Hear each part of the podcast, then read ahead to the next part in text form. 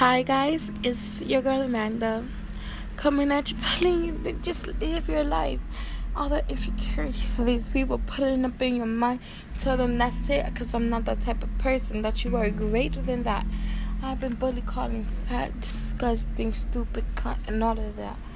But you are greater. Stand up because you are also being told you're pretty, gorgeous, beautiful, hot, cute, amazing. Don't let nobody hurt you. Be the you you want to be.